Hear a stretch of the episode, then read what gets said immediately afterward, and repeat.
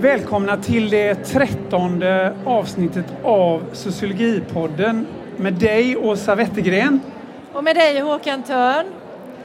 Idag befinner vi oss som eh, kanske hörs på Bokmässan i Göteborg. Eh, det är fantastiskt mycket ljud här inne och mycket människor.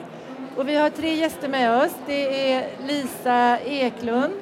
Hejsan. Och så är det Bo Isenberg. Hej hej. Och sist men inte minst eh, är det Johan Lindgren. Tack. Och eh, då ska jag säga också att Lisa Eklund och Bo Isenberg är alltså båda docenter i sociologi vid Lunds universitet och eh, redaktörer på den här jättefina boken här, Sociologins klassiker. Och Johan Lindgren är då förläggare på studentlitteratur. Och vi ska alltså samtala om den här boken, Sociologins klassiker, som Bo och Lisa varit redaktörer för och som du Johan har gett ut. Ja, och ni ska få eh, presentera den här boken och berätta varför ni ville ge ut den. Och så tycker vi då att eh, en bok i klassisk sociologi är en väldigt bra utgångspunkt för att diskutera frågan om vad ett samhälle är för något. Eh, och det är ju rubriken på det här eh, samtalet då, vad är ett samhälle? Eh, för sociologin är ju ett ämne som kan kanske bäst beskrivas som vetenskapen om samhället. Och när de klassiska sociologerna då, som ju figurerar i den här boken, när de skapade disciplinen så diskuterade de ju intensivt eh, vad ett samhälle är för någonting. Och vi vill också gärna prata med er om hur man skriver vetenskap för en bredare publik. För vi tänker att boken eh, eh, inte bara riktar sig till studenter även om den är utgiven på studentlitteratur utan till en bredare allmänhet. Eh, och då tycker vi också att det är väldigt roligt att ha med eh, Johan här som förläggare i diskussionen. Ja, och det passar ju bra på en eh, bokmässa att ha med sig en förläggare tycker vi. Eh, men vi börjar då med frågan varför har ni gett ut en bok i klassisk sociologi? Vad säger du Lisa? Jo, eh, det var nämligen så här att vi var eh, undervisade på en kurs i, i klassisk sociologi, jag och Bo och även du själv Eh, för ett antal år sedan eh, och där framkom det att eh, flera av de studenterna som var med där eh, uppskattade väldigt mycket att eh, tänkare som inte ingår i de vanliga kurslitteraturböckerna eh, var presenterade och närvarande på den här eh, kursen. Men det blev också då tydligt att, att det var första gången som många blev uppmärksammade på att de här klassikerna fanns. Och då eh, tyckte vi att, eh, eller insåg vi och blev också stärkta kan man säga av en artikel som kom ut ungefär i samma veva skriven av Kalle Berggren i eh, sociologisk forskning. Eh, en artikel som heter Vem är teori? Där han problematiserade att svensk alltså, kurslitteratur i sociologi på svenska är väldigt mansdominerad medan många icke-vita och kvinnor liksom har försvunnit från de svenska eh, litteraturlistorna så att säga. Eh, så det var väl det som liksom fick, eh, fick oss att tänka, men herregud, nu, nu är det dags att vi tar ett litet omtag och inte bara liksom skriver fram de som har blivit bortglömda utan att vi också skriver fram dem liksom på lika villkor som de andra mer etablerade klassikerna. Så det var lite bakgrundshistoria. Mm.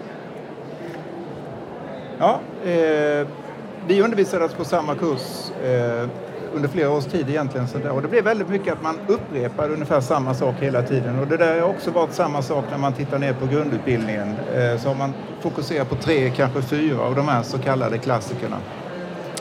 Eh, det vi också har velat göra är att problematisera vad är överhuvudtaget en klassiker. Så här. Eh, det blir lätt en självgående sak det här. Va? Vilka som får vara med, vem som inte får vara med. Eh, vem är en klassiker och vem är inte en klassiker? Eh, oavsett om de är intressanta och relevanta idag eller inte så, så har det bara kommit att upprepas och upprepas. Så att det har ju också varit ett viktigt kriterium för oss när vi har tittat på vem skulle kunna ingå i den här boken. Så här, vad har de att säga oss idag?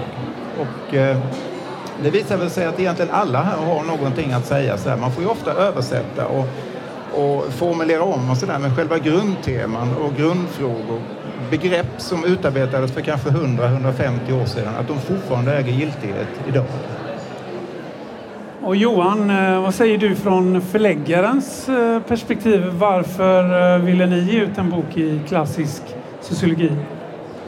Ja, det var inte jättesvårt att, att, vad heter det nu, bestämma sig för det. För att det har inte funnits någon svensk, snarare av svenska sociologer författad eh, ja, lärobok, teoribok sedan eh, 80-talet och eh, den första i Sverige kom redan eller så, så hyggligt sent som 67 den, när Johan Asplund gav ut sociologins teori. Och eh, båda de två böckerna tidigare som har funnits eh, har, har helt enkelt lagts ner av olika skäl. De fanns inte att tillgå. Så ett, ett behov helt enkelt av, av ja, men, en ny, ny, fräsch kan man väl kalla det för, tagning på Ja, först de här klassikerna, det som Bo antydde var de som är kanske kanoniserade författare som eller sociologer, filosofer som Karl Marx, Emil Durkheim, Max Weber och några till. Och sen att, att på något sätt bredda det också, alltså att, att ta med andra tänkare som var relevanta både då, men fram, kanske fram, när de var relevanta då de skrev det. Det var inte bara att återupprätta bortglömda utan vi hade ett relevanskriterium för vilka nya tänkare som vi ska ha med helt enkelt. Jag kan inte låta bli att fråga då. Det här, klassiker brukar man ju ibland också prata om som kanon och det är ju ett väldigt aktuellt eh, tema i eh, utbildningsdebatten. Vi har åtminstone två inflytelserika riksdagspartier som vill återinföra kanon i svensk eh, utbildning. Så jag måste ju fråga er då, eh, har ni publicerat den här boken för att ni vill återinföra kanon i svensk sociologi? Nej, det är, nu ska jag kanske bara svara för mig själv, men eh, det tänker jag att det har vi absolut inte tänkt. Va? Eh, utan vi tänker oss nog att kanon är ett alldeles för liksom, avgränsande och därmed också uteslutande begrepp. Utan vi har ju tvärtom, måste man säga, här finns ändå 21 kapitel om 22 sociologer eh, varit väldigt öppna och så.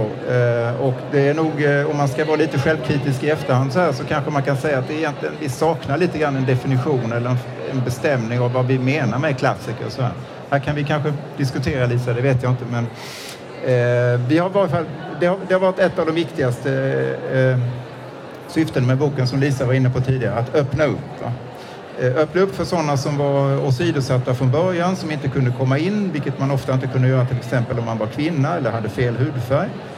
Eh, och ta in dem och visa att de var viktiga då och de är viktiga nu. Så, här. så det har varit viktiga kriterier för oss.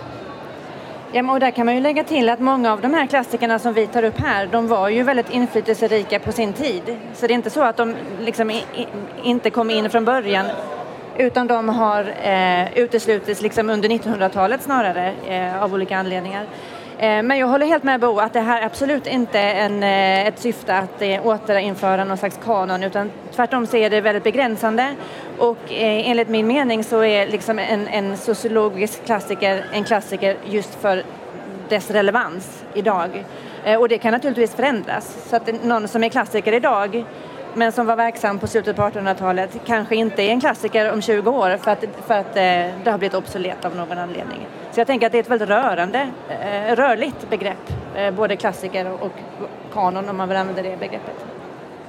Men jag tänker, jag tänker då ändå, alltså, jag, jag håller med om att alla de här känns relevanta. Ta till exempel eh, Tare då som, som passar så bra med det här nätverkssamhället och så som vi befinner oss i.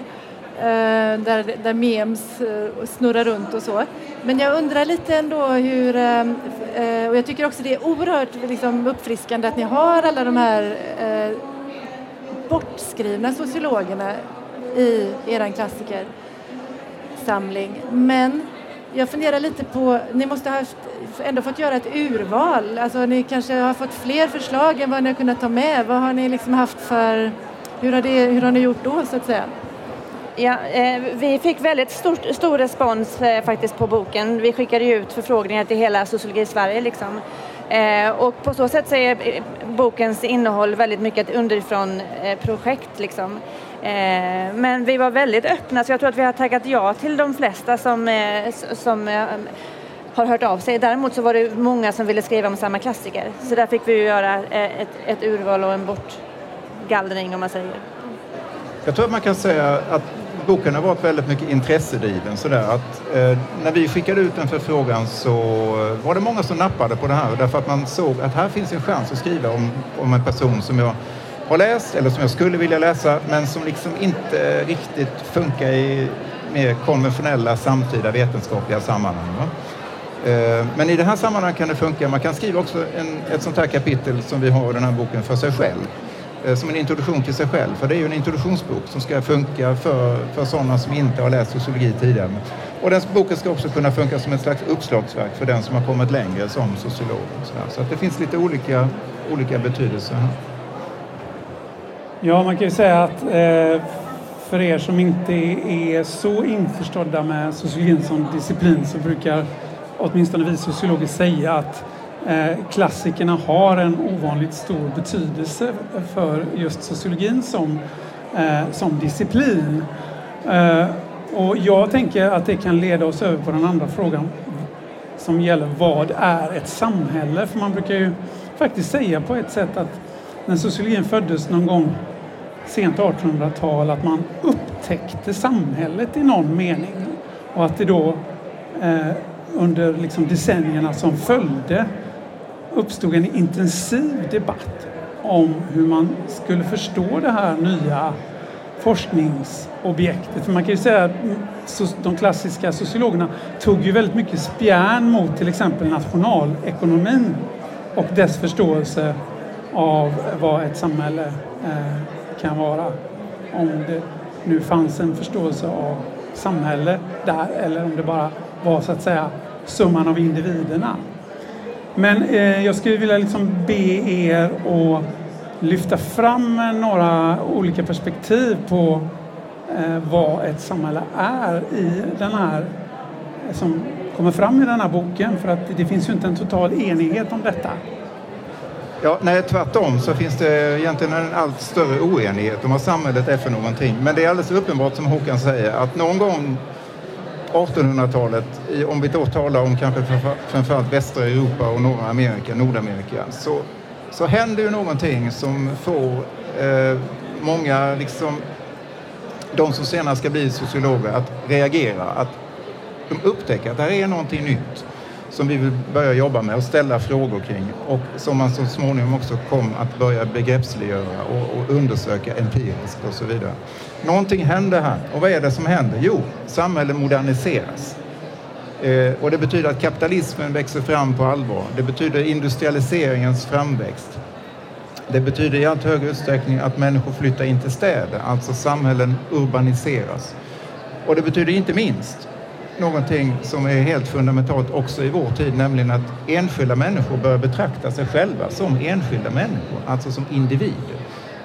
Den enskilda människan är inte endast en del av en by, en socken eller en klan eller en familj eller någonting, utan man är i allt högre utsträckning eh, en enskild individ, eller man betraktar sig själv och man betraktar andra just som sådana. Och det här är jätteviktiga saker som händer på 1800-talet eh, som blir viktiga erfarenheter som kommer att betyda väldigt mycket för hur samhällen organiseras. Och detta blir liksom också det fokus för det som sociologerna kommer att ta sig an och börja undersöka empiriskt och teoretiskt. Ja, eh, jag tänker att eh, en liksom definition eller förståelse av samhället är ju den här idén om att samhället är liksom som en organism Eh, och att det består av olika beståndsdelar, nästan som olika organ och den ena lungorna fungerar inte utan hjärtat och så vidare så att vi liksom är beroende av varandra. Med, som Bo var inne på med liksom industrialismen, ökad arbetsdelning, eh, det blir mer och mer specialiserat och vi därmed trots att vi på ett sätt får mer frihet som individer så är vi, vi mer och mer beroende av varandra. Eh, så det är ju ett, eh, den idén om samhället som en organism eh, återfinns ju hos flera klassiker, bland annat Charlotte Perkins Gilman, Eh, August Comte eh, och Emile Durkheim eh, bland annat. Eh, och det är en ganska så intressant eh, eh, tankefigur tycker jag själv nu i dessa tider med, jag tänker med pandemin och man har pratat om liksom samhällsviktiga eh, yrken och liksom, va, va, vilka är våra viktiga funktioner i samhället, hur sårbara är vi? Eh, att, att det har liksom blivit, eh, att de här frågorna har kommit upp på ytan eh, lite mer nu kan jag tycka. Och att det därmed är, är, är, intressant att läsa om hur de här klassikerna eh, beskrev det. Eh, och, och, inte minst så tycker jag att det är intressant att de ens tar sig an frågan. För jag vet inte om du håller med Bo, men, men liksom, vi som aktiv, aktiva forskare idag, vi tar ofta samhällsbegreppet kanske lite grann för givet. Vi frågar oss inte ens vad det är för någonting. Eh, men det gjorde de. Och, då, får, då tänker man, när man läser vad de har skrivit så får man liksom, ja men gud ja, just det, det här. Så kan man också tänka. Så att, eh, jag tycker att det också är liksom en behållning att de ens ställde frågan. Och de ställde också frågan, vilket samhälle vill vi ha? Eh, vilket återigen kanske blir en mer och mer aktuell fråga med tanke på dagsläget. Liksom. Vad säger du Johan? Vad, har du lärt dig någonting nytt om samhället eh, och jobba med den här boken?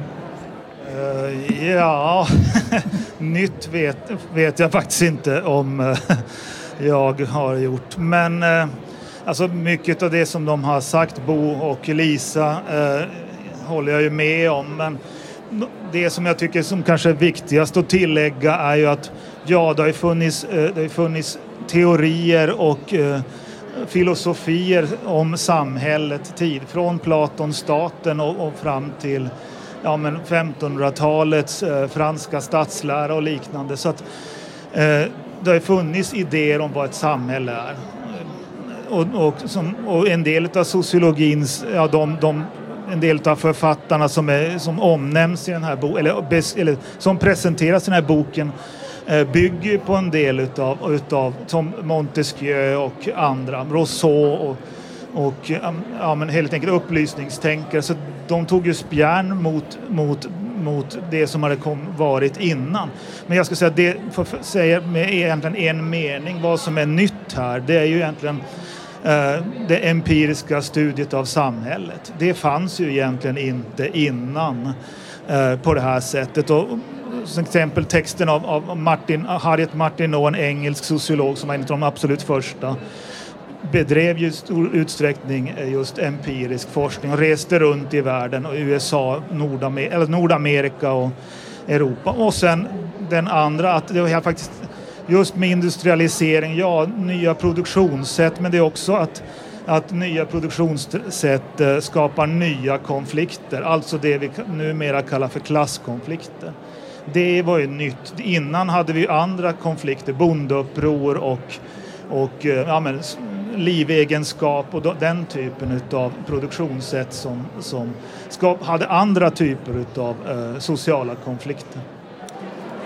Det, det som sociologin började göra tidigt och det den fortfarande gör idag är att man, man kan säga så att den pendlar mellan två, två grundperspektiv. Det ena säger att det är samhället som gör människor till det de är. Och det andra perspektivet är att det är människor som formar samhället, som gör sin egen historia, som formar sina egna liv och så vidare. Eh, och tittar man i den klassiska sociologin så hittar man de här frågorna som diskuteras hela tiden, hela tiden. Och ett viktigt begrepp som dyker upp här, om vi säger att samhället eller frågan om samhället är den ena viktiga frågan som sociologin tidigt liksom samlas kring, så är det andra viktiga begreppet socialisationsbegreppet, begreppet socialisation. Vad betyder det? Jo, det betyder att människor formas i enlighet med de samhällen där man växer upp. Formas när industrialiseringen tar fart, man blir arbetare eller man blir kapitalist, skulle Karl Marx säga. Samhällen som rationaliseras, samhällen som individualiseras. Eh, och det sociologin gör är att man upptäcker att detta faktiskt är fallet. För Johan pratar här om de tidigare, tidigare samhällstänkarna från Platon och framåt. Och där finns egentligen inte det här tänkandet att människor faktiskt är ett slags produkter av sitt eget samhälle. Och förändras samhället så förändras också människorna. De typer av människor som man hittar i ett samhälle. Vi hittar alltså inga digitala människor i antiken och så vidare. och så vidare, och så vidare. Utan det finns en korrespondens mellan människa och samhälle. Och sen kan man ställa sig frågan, gör samhället människan eller gör människan samhället? Ja, jag tänker att eh, en annan, eh, ett annat syfte eller förtjänst med, med just den här boken tror jag är också att vi faktiskt lyfter fram att den klassiska sociologin handlar inte bara om framväxten av klassamhället och klassmotsättningar, vilket naturligtvis är jätteviktigt, men det har varit eh, också mycket fokus av de här liksom kanoniserade klassikerna. Eh, men som boken visar så finns det ju klassiker som faktiskt tar sig an genusfrågan eh, och även rasfrågan på ett väldigt ingående och empiriskt underbyggt sätt. Så att eh, den klassiska sociologin är egentligen mycket bredare än vad liksom gängse eh, kursbok eh, gör gällande, skulle jag säga. Jag tänkte precis på det, för den enda av de här kvinnliga klassikerna som ni, som, som ni har med i boken som jag har läst ganska ingående tidigare är ju Harriet Martineau och en, en sak som slog mig, dels var det ju hennes enorma inflytande under sin tid och hur viktig hon var som översättare av kom till engelska och så vidare. Eh, men också att hon hade sina egna samhällsexperiment om jämställdhet och jämlik alltså arbetsfördelning på sin gård och sådär. Alltså helt fantastiska saker. Men det jag ville fråga där var lite för att jag minns att hon var oerhört Alltså hon var oerhört optimistisk om samhällets framtid och progressionen. Alltså det var ju, progressionstanken fanns ju med hos många klassiker. Somliga var kritiska, andra var mindre kritiska. Jag uppfattade Martin Noah som väldigt så eh, ja, men optimistisk om just kvinnans ställning i samhället och att slaveriet skulle upphöra och så vidare. Och så vidare. så jag, jag har en liten fråga bara. Är det någonting som känns igen hos de andra kvinnliga klassikerna eller vad kan ni säga om den här optimismen kontra kritiken mer? Jo men absolut så håller jag helt och hållet med om det. Så läser jag också Martin Noah och Jane Addams. Hon var ju, fick ju till och med Nobelpris i, i, i freds Nobelpris för hennes gärningar. Så hon trodde ju väldigt mycket på liksom, tanken om världsfred och så vidare. Eh, och även eh, Charlotte Perkins Gilman eh, liksom tror att sociologin, att man genom liksom, välgrundad sociologisk eh, forskning faktiskt kan förstå och förklara samhället på ett sätt som också gör att man kan ta sig an och förstå problemen och därmed bota dem så att säga. Så att det fanns en väldigt stark framtidstro mot ett eh, mer jämlikt och också jämställt samhälle. Så den delar jag, inte minst bland kvinnorna är det väldigt tydligt. Jag tror männen är lite mer skeptiska, Bo, eller? Eh, ja, det vet jag inte riktigt, men det finns i varje fall de män som är skeptiska. Och, och, och det här i sin tur återspeglar ju den här ständiga eller eviga frågan inom inte bara sociologin utan kanske vetenskapen överhuvudtaget. Ska vetenskapen vara engagerad och ta ställning och kanske visa liksom, på, på alternativ eller utopier kanske sådär? Eller ska vetenskapen syfta till någon slags, det som Max Weber kallar för värdefrihet? Sådär. Den diskussionen har vi ju ständigt, va? hur det ska se ut med den saken. Men, eh, men jag skriver helt under på detta, att detta var liksom en, eh, alltså viljan att förändra som fanns hos väldigt många av sociologerna. Jag tänker just Max Weber är kanske det enda undantaget i den här boken, inte riktigt säker på det, men ett av de få undantagen som liksom inte syftade till liksom ett annat samhälle eller såg att engagemang var en del av sociologin. Men, och jag håller med Lisa också i det du säger att eh, för många av de tidiga sociologerna så var ju utgångspunkten en gedigen analys av samhället. Om vi ska förändra det så måste vi veta vad vi pratar om. Vi måste till exempel ha en grundläggande idé om vad är överhuvudtaget ett samhälle? Varför ser det ut som det gör? Varför förändras det som det gör? Vet vi inte det så kan vi ju heller inte förstå hur vi ska förändra den. Det går ju inte. Så att det är en väldigt bra början och det tänker jag eh, när man undervisar sociologi idag eh, så är det ganska många studenter som gärna vill se det här. Ja, men vad, vad tycker du? Vad ska, vi, vad ska vi ta vägen? Vad är bättre och vad är sämre och sådär? Och då tänker jag, det ena är liksom att ja, men det måste nog var och en själv liksom bestämma vad som är bäst just för dig och så. Men utan en sociologisk eller samhällsvetenskaplig analys av hur vår tid, tid ser ut så kommer det ju inte fungera. Då kan du vilja mycket som helst men det kommer nog inte att funka. Det är det simpla svaret på den frågan. Japp. Nej men eh, som sagt var, eh, egentligen vet jag inte om vi har svarat på frågan här. Vad är ett samhälle? Jag svarar kanske på att eh, för att svara på den frågan så bör man studera samhället empiriskt och sen har vi sagt att det är olika former av samhällsförändringar som också då kan studeras empiriskt. Men skulle man inta ett, vad ska vi kalla det för, ett teori, mer teoret, eller mer, men teoretiskt eh, eh, ja, men svara på frågan teoretiskt så finns det ju ändå åtminstone ett par försök som är gjorda. Eh, det var inte jättelänge sedan, några år sedan som eh, jag och Bo Isenberg här vid min sida samarbetade om att ge ut en bok med, just som skulle svara på den frågan om samhället heter på svenska av en engelsk sociolog Brian Turner och en Anthony Elliot, en australiensisk sociolog. Eh, de försökte, gick ju igenom de här samhällsteorierna, eh, ja, helt enkelt klassikerna i stor utsträckning och självklart med undantag av de, de här bortglömda som de inte tog upp såklart.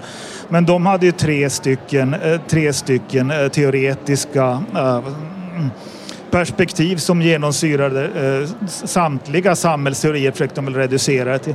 Ena var att samhället var alltså struktur, funktion, system. Alltså, andra att, att, att samhället eh, var en, en, någon slags gemenskap, eh, solidaritet, Eh, ömsesidighet, inbördes hjälp och den typen. Och det tredje, den mer eh, pragmatisk, alltså filosofiskt pragmatiska synen på samhället som är samhället är det som vi människor eh, skapar och de rubricerar det som eh, alltså kreativa eller krea, krea, kreativa teorier om samhället, lite grann utgående från amerikanska filosofen John Dewey som skrev om det här på, på 30 och 40-talet. Så där, där finns det åtminstone, men vi har inte riktigt gjort den, den, vad heter den uppdelningen i den här boken. Men det är ett bra boktips att, att, att få, få försöka få grepp på vad egentligen samhälle är. Ja, i, i grund och botten handlar det ju i väldigt hög grad om relationen mellan individ och samhälle. Intressant.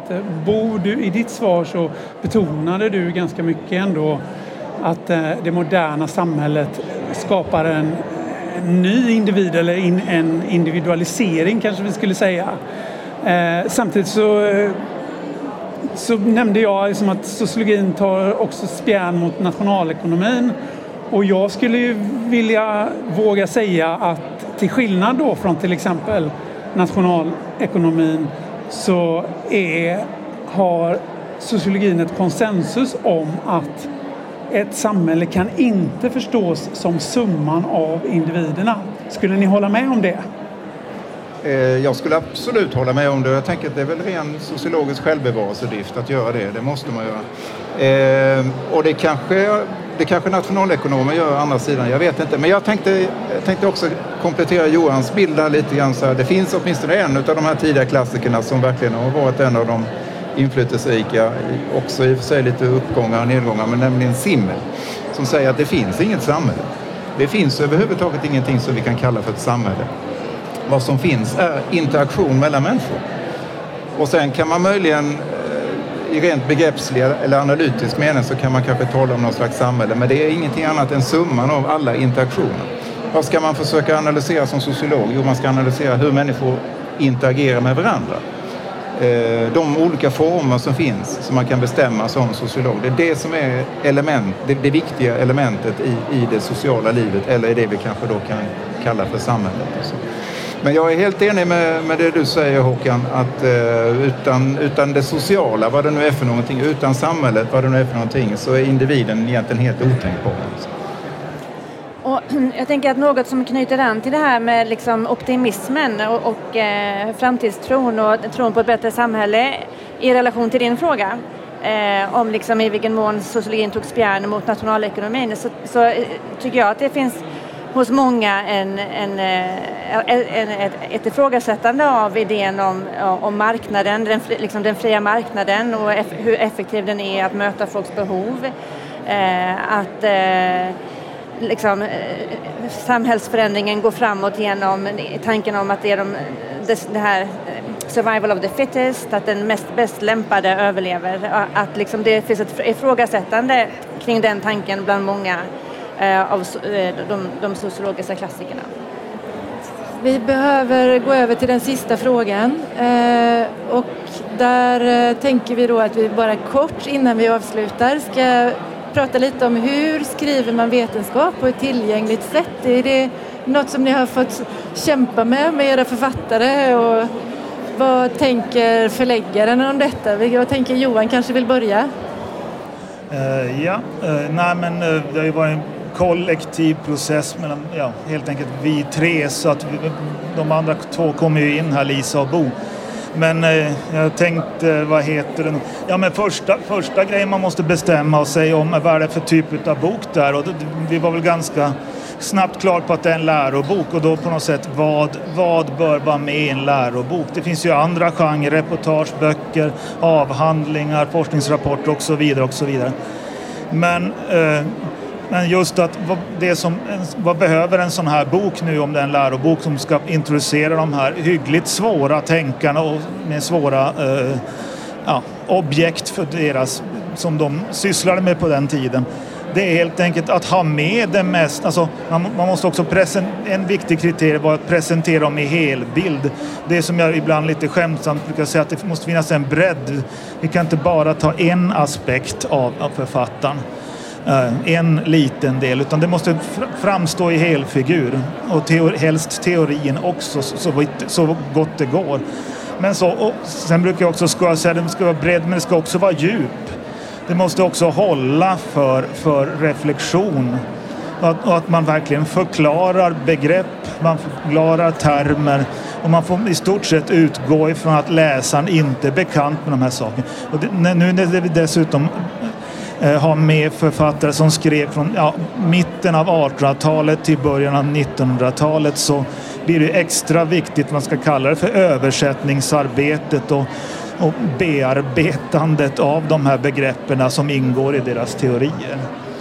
Så, och sen, ja, det andra viktiga är att det ska vara någon slags transparent disposition och, och säga det som ska sägas och säga det först.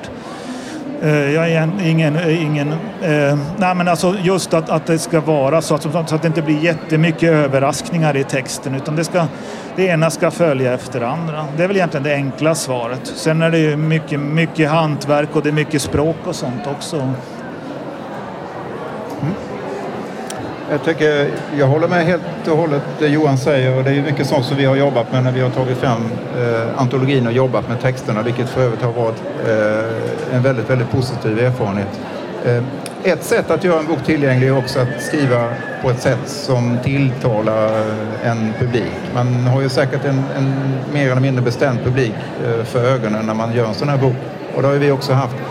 Men att man skriver till en publik som eh, förstår de frågor som diskuteras så att det också kan ge svar på eller perspektiv på det som man själv erfar och upplever idag. Alltså sina egna problem, sina egna eh, upplevelser och erfarenheter. När man, eh, till exempel, vi har ju skrivit den här boken eller tagit fram den här i huvudsak då för studenter, det kan man väl säga.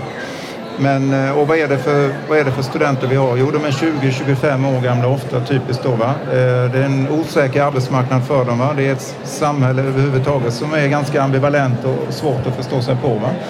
Eh, och här erbjuder vi då 21 stycken utgångar ur det här, eller ingångar in i samhället och försöka förstå det här. Det är också ett sätt att skriva tillgängligt. Ja, och, ehm, och, för min del så tycker jag att, eh, att det är väldigt viktigt att vara konkret, alltså inte vara för abstrakt. Eh, och jag tycker att sociologi är som bäst när den är liksom både empiriskt förankrad och begreppsligt eh, liksom gedigen. så att jag, det tycker jag känns väldigt viktigt, att det, det måste vara liksom konkret, gärna teoretiskt men, men teorin ska liksom vara behjälplig och, och och hjälpa oss att nå längre och djupare i vår analys och inte liksom teori, teoretiskt för teorins skull och liksom för ab abstrakt. Eh, så, så det, det, tycker jag kännetecknar eh, bra sociologi som är skriven liksom, på ett tillgängligt sätt. Jag noterade också att ni hade med relevansavsnitt i varenda kapitel. Hur, på vilket sätt är den här klassiken relevant idag? Det tyckte jag var väldigt bra och väldigt tydligt också. Men jag skulle säga att det är dags att avsluta. Det är det och eh, vi vill tacka er för att ni kom hit till Sociologipodden. Tack så väldigt mycket. Eh, och jag tror att den här boken kommer att få många läsare. Vi ser fram emot att använda den i undervisningen. Ja, den kan varmt rekommenderas. Tack så mycket. Hej då! Hej, hej.